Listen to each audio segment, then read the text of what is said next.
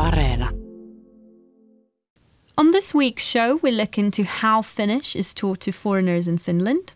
Finnish can feel intimidating and difficult to learners, but I think it's problematic when this idea is perpetuated sort of more broadly. We hear about the difficulty international students face landing mandatory internship places. It took me like half a year to find one, and I was literally applying like every single day. And we look ahead to Finland's biggest film festival. Because many of these films you won't see in cinemas. That's the thing. I mean, the the um, the film offerings in Finland tend to be quite narrow again. So this is a chance to see, you know, world cinema, different kind of independent cinema.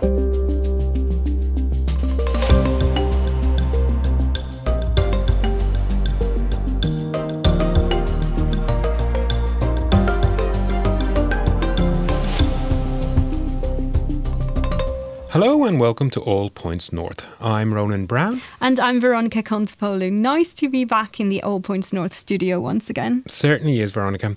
But before we get into this week's topics, some of our listeners may have noticed that All Points North is no longer available from some third party platforms, including Apple. But you can, of course, still listen to APN via Yle Areena as well as on Spotify. We will bring you a little more news on that at a later date, but shall we get on with this week's show, Ronan? Yes, we shall. And we will start this week's show by looking back to last week's show. Regular listeners will know that last time Zina and Mark asked if only speaking English was enough to get a job and generally get by in Finland. And perhaps not surprisingly, the episode sparked quite the reaction with loads of comments on our social media channels as well as messages on WhatsApp. Yeah, it sure did. This is a very important topic for All Points North listeners. So, to give you an idea of some of the wide variety of thoughts and comments we received on the topic, one commenter on social media said, and I quote, It's not really enough, meaning just English, and that's the way it should be. Sure, most Finns speak very decent English, but this is Finland, not England. I respect this. You have to speak some Finnish to get a decent job. Another commenter wrote that many jobs require native Finnish language, which really means, and this is their quote, we only want Finns. They added that a foreigner rarely learns Finnish to a level that can be considered native. And that's how the discussion developed from being about only using English to another very important topic for foreigners in Finland learning the Finnish language. And especially learning it as an adult who has moved here. One person wrote that as soon as she moved to Finland, she started studying Finnish through both self study and via language courses. She said, Was learning Finnish easy? No. Was it necessary to get on with life and find employment? 100% yes quite a few people made this point, in fact, that learning some level of Finnish is essential. And that opened up a wider discussion around how Finnish classes are provided in Finland and also how Finnish is taught to immigrant adults. Now, Angela Koponen was one of the listeners to last week's show who got in touch with us during this past week. She wrote, and I quote, the bottom line is that Finns don't know how to teach Finnish to foreigners, especially English language speakers. Because Finnish is so incredibly complicated, teaching Finnish needs to be designed quite differently than most textbooks are written. It's worth mentioning at this point that, as well as being a student of Finnish, Angela also happens to hold a PhD in educational technology, so she definitely has an insight into this area. Yes, indeed, and her insights were reflected by other people we heard from too. These tended to come from people who moved here as adults with the intention of building a life and a career, and one of the first things they generally do is sign up for language classes. But learning Finnish, even in Finland, can be very challenging for a number of different reasons. Broadly speaking, we felt that these reasons fell into three main categories, at least based on the feedback we received over the past week. The first was that the complexities of the Finnish language were not explained to the student in a language that the student understands. Yeah, I remember during my own Finnish language studies that complicated grammatical points were explained in Finnish rather than, say, in English, leading to a lot of frustration in the classroom. I know that explaining things in Finnish is based on this idea of immersing the student in the language, and that many courses do that as well. But I think this often results in nobody actually understanding the lesson. Which makes it all seem kind of pointless, really. Well, exactly. The second category is something that Angela Koponen also touched on. It's about relevance, meaning students want to learn the language through topics that are relevant to real life situations. Yeah, and that doesn't always happen. Angela wrote, and again I'm quoting, Teaching the language through Finnish history or culture, how to conduct relevant business, and understanding government structure would seem to be more important than watching children's videos about colours. and she added that yes, that was indeed one of her lessons. It's a good point, uh, especially for adult learners, that they would want to develop the vocabulary that will help them in a job interview, for example. Yeah, absolutely. So, to learn more about the challenges adult immigrants face when trying to learn Finnish, I spoke this week with Katarina Ruuska. She is a postdoctoral researcher at the University of Jyväskylä and she has studied and written extensively on this subject. So, first I asked her what she had heard from students about their experiences of trying to learn Finnish. I do think that a challenge that a lot of people describe is um, the lack of opportunity for practicing Finnish. So, outside of the classroom, it can be really difficult to you know socialize with people and to participate if you don't already speak finnish quite well. Many people now not just my participants but i've heard this from so many people um, have experienced that uh, many uh, finnish people will very quickly turn to english even if a conversation is initiated by a learner in finnish. I think almost almost everybody who's tried uh, learning Finnish in Finland and also know some English has experienced an instance of this at one point or the other. Yeah, Finnish people switching to English is definitely something I've heard foreigners point out a lot. It's also happened to me in the past as well, actually. But of course, we should mention that there's usually good intentions behind the switch. If a Finnish person sees the person they're talking to struggling, they probably just want to help them out. That's a really good point, yeah, no question. But I think there is often something behind that good intention, and that's this pervading idea that Finnish is an impossible language to learn, so don't even bother. Someone else who wrote to us this week, Alicia Pfeiffer, noted that the Finnish language's reputation as being very difficult to learn just demotivates people from the start. That's true. I never really thought about that before. Yeah, she wrote that Finland could surely do better to improve the reputation of Finnish. Objectively speaking, Finnish is not as difficult as people say. Okay, now that's definitely something I haven't heard before. No, it's not something we hear a lot in relation to the Finnish language, but it's arguably true that it's actually not as difficult as its reputation suggests. So I also asked Katarina Ruuska about this. Let's have a listen it's perfectly understandable that uh, Finnish can feel intimidating and difficult to learners, especially at the beginning of the learning process. But like I said, I think it's problematic when this idea is perpetuated sort of more broadly and by Finnish people as well. So, as if it were um, an impossible thing to do to begin with. And um, I think it creates a, an unnecessary boundary around the language. So, this is like people who learned this language as children can speak it, but this is not for, you know, really for learning. So I think it can be quite discouraging and it also doesn't create this idea that, you know, this is a, a language community that you can sort of join. Is there any evidence to back up this idea that Finnish is this notoriously difficult language to learn? From a linguistic viewpoint, it's pretty much impossible to objectively categorize languages as difficult or easy because linguists wouldn't even agree on what you know constitutes an objectively difficult feature. But the important point is that when it comes to language learnings, there's other factors that are much more important anyway than the structure of the language you're learning. So it's um, the background of the learner, basically. Um, what is your first language?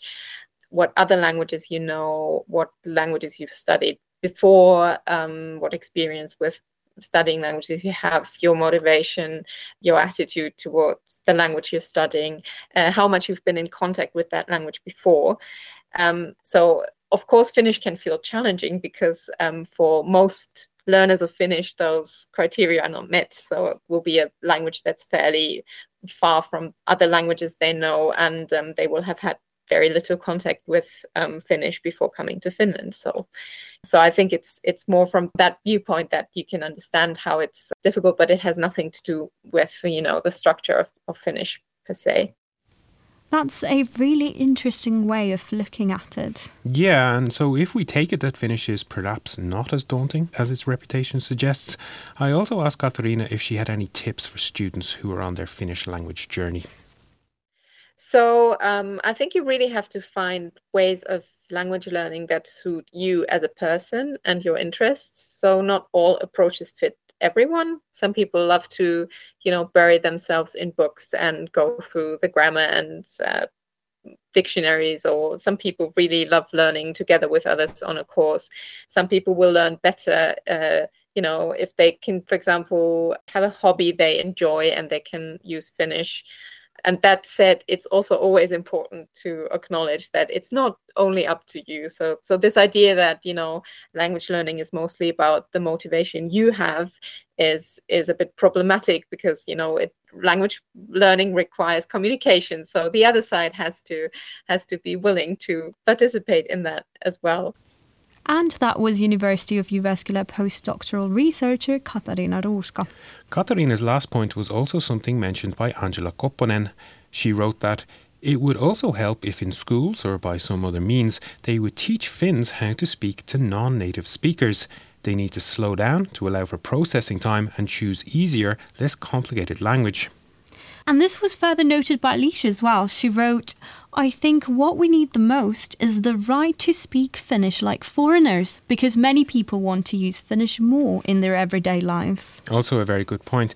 And we have received lots of excellent insights into this topic, but we would also love to hear what you, our audience, thinks about how Finland teaches Finnish to foreigners. Please let us know on WhatsApp. The number is plus 358 44 421 0909. Would you like a weekly summary of the top stories from Finland sent straight to your inbox? Just sign up for our weekly newsletter. Go to yle.fi slash news and look for the newsletter tab at the top of the page. That's yle.fi slash news. And we're staying with the topic of the Finnish language and the challenges it can cause for non native speakers. Veronica, you've been looking into a similar story of the past week, haven't you? Yes, I have. As you may know, Finland offers a wide variety of university courses that are taught in English, especially master's programs that attract students from all over the world. And it is often the case, especially for master's programs, that students have to complete a work placement in order to graduate. Mm, I've heard these can be quite a tricky requirement, especially for those students who don't speak Finnish. Exactly, which is why international students are often left with the options of either going abroad for their internships or working for free. Mm, not necessarily great options. Not indeed. So I spoke to an international student, Veronika Krupa, a master's student from Poland who moved to Finland last year to study at the University of Helsinki. They're currently in their second year of the Global Politics and Communication Masters, a course in English that includes a mandatory placement. But finding a place is not easy.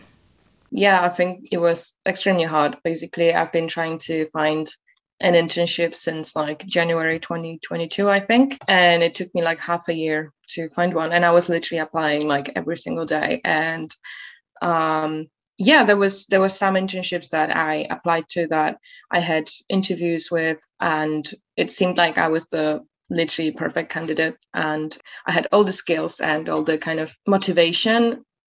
I didn't end up getting those internships. It wasn't said specifically that we chose a Finnish speaker over you because I don't think they can say that. Um, but for international students that don't speak Finnish, I think that's kind of like your first guess because yeah, it's kind it's kind of obvious that they would prefer Finnish speakers. Um, but then yeah, that kind of results in this struggle for international students and this this uh, contrast with Finland wanting to promote uh, international careers and international professionals coming to Finland, but then then not being able to actually find any work that doesn't require Finnish. So yeah, it just kind of creates this like loop. Half a year of searching every day. That doesn't sound like much fun.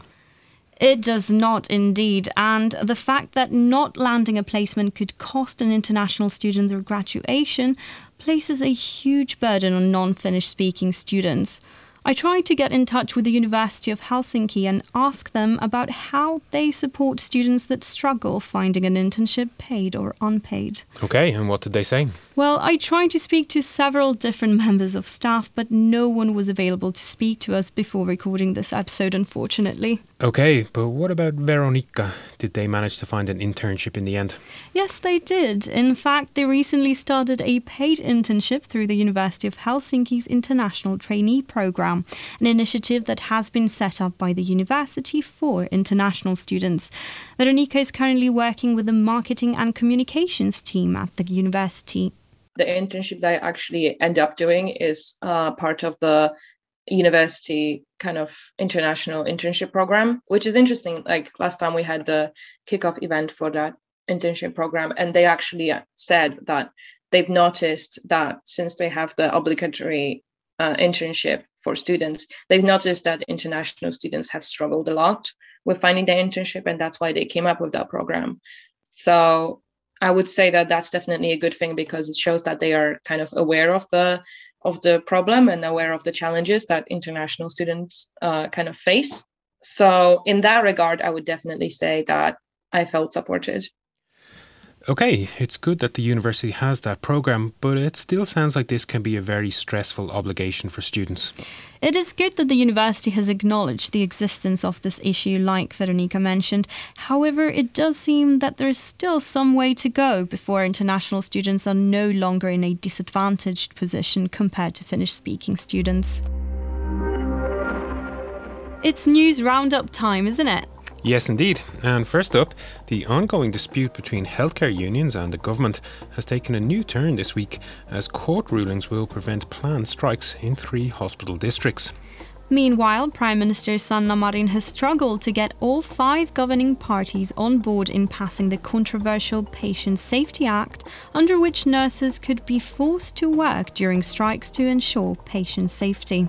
In other news, Finnish President Sauli Niinistö has been chosen as one of the six recipients of the Atlantic Council's Global Citizen Award for his exceptional and distinctive contributions to strengthening the transatlantic relationship. The worsening energy and cost of living crisis has seen some 62,000 families fall into poverty in Finland, social insurance institution Kela revealed this week. City of Helsinki employees will be receiving a one off extra late payment as compensation for the payroll errors that have seen some workers left without wages since April. Moving on to some health news, the number of enterovirus cases reported in Finland so far this year is higher than normal, with 217 confirmed cases of the non lethal disease already registered. And finally, the film Girl Picture, titled in Finnish as Tytöt, Tytöt, Tytöt, has been chosen as Finland's contender for Best International Feature Film at next year's Oscar Awards. And staying with the theme of film, we are now recording on Thursday afternoon, just as the Helsinki International Film Festival Love and Anarchy is about to kick off. It will run for 11 days until Sunday, the 25th of September. For anyone who does not know much about Love and Anarchy, it began in 1988 and has grown to be Finland's biggest film festival. Last year, even despite the pandemic, about 40,000 film fans turned up to watch hundreds of movies, documentaries, and short films. The festival has become renowned for screening, in its own words, inventive, controversial, and visually stunning new films. It also seeks to screen films that would otherwise not be seen in Finnish cinemas. In fact, when it first started out, the festival was heavily focused on films from Japan and Hong Kong, but has expanded to include all the best and latest in the world of cinema. And one film that caught my eye on this year's programme was a documentary film set in Tibet called Tukdam Between Worlds, which was directed by an Irish Finnish filmmaker called Donagh Coleman. The topic definitely lives up to the film festival's vibe of being new and inventive so I caught up with Donagh this week to hear more about his film and the importance of the Love and Anarchy Festival. You know, the focal point of the film is this really amazing Tibetan Buddhist tradition of dying in meditation known as Tukdam, where the meditators die. They're, they're very advanced meditators. They die in a kind of consciously controlled way. They know when they're going to die. And then um, they die in meditation. So many of them stay sitting upright and the bodies don't decompose. They don't show any of the usual signs of death, like smell or decay or rigor mortis or whatever, sometimes for a week after being clinically dead. So it's a really astonishing phenomenon that really kind of blurs the boundaries between life and death. Like in the West, and I think in the modern world, we're used to thinking of death as a kind of on off thing. You're either alive or dead, you're declared dead. Uh, whereas this seems to suggest a kind of long drawn process um, which is actually what Tibetan Buddhism and Tibetan medicine asserts that you don't just kind of suddenly die. It's like a long process. And then, you know, the way I guess the thing is, is structured, it, it's, it's really a kind of dialogue or kind of juxtaposition between like a modern scientific way of investigating death and this particular phenomenon and the Tibetan Buddhist uh, understanding, the Tibetan Buddhist theories and practices of what happens at death, which are incredibly rich and kind of intricate. And it should be remembered that these are the theories that produce this form of death. And they're very different from the scientific understanding. So I guess you'll see a bit of a conflict also between these different worldviews and, and ways of approaching this phenomenon. Wow, now that definitely sounds like new and inventive. Death can be a scary topic, but I think it's always important to re establish our relationship with it, as it is something that's inevitable for all of us at the end of the day. Seems like it's a documentary that's worth a watch. Definitely. And I was also interested in this idea of new and inventive because, of course, people aren't always open to things that contradict their worldview, even though that's what the festival aims to achieve.